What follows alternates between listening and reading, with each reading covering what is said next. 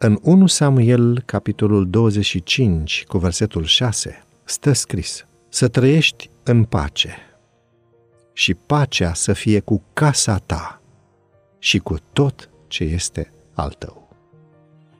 Atacul Rusiei asupra Ucrainei va rămâne în amintirea generațiilor actuale pentru totdeauna. Deși erau tensiuni, cei mai mulți analiști politici nu credeau că războiul acesta va avea loc.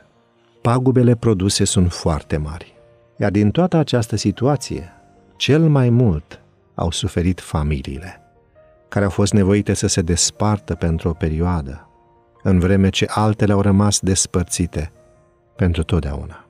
Dincolo de războaiele dintre popoare sau din interiorul lor, există și alte tipuri de conflicte care sunt mult mai puțin observabile, pe plan mediatic, economic, etc.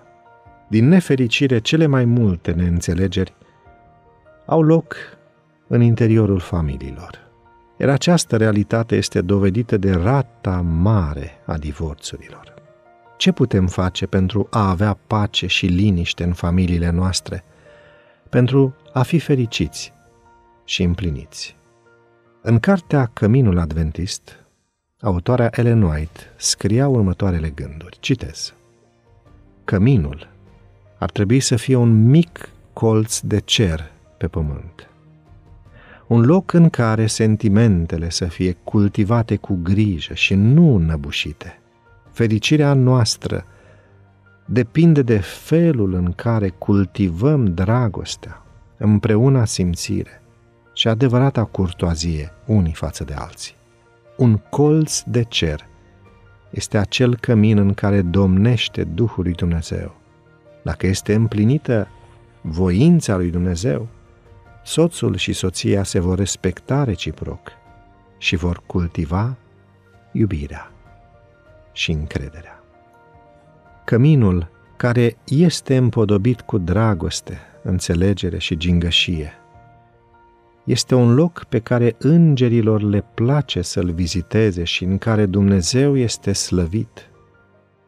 Influența unui cămin creștin supravegheat cu grijă în anii copilăriei și ai tinereții.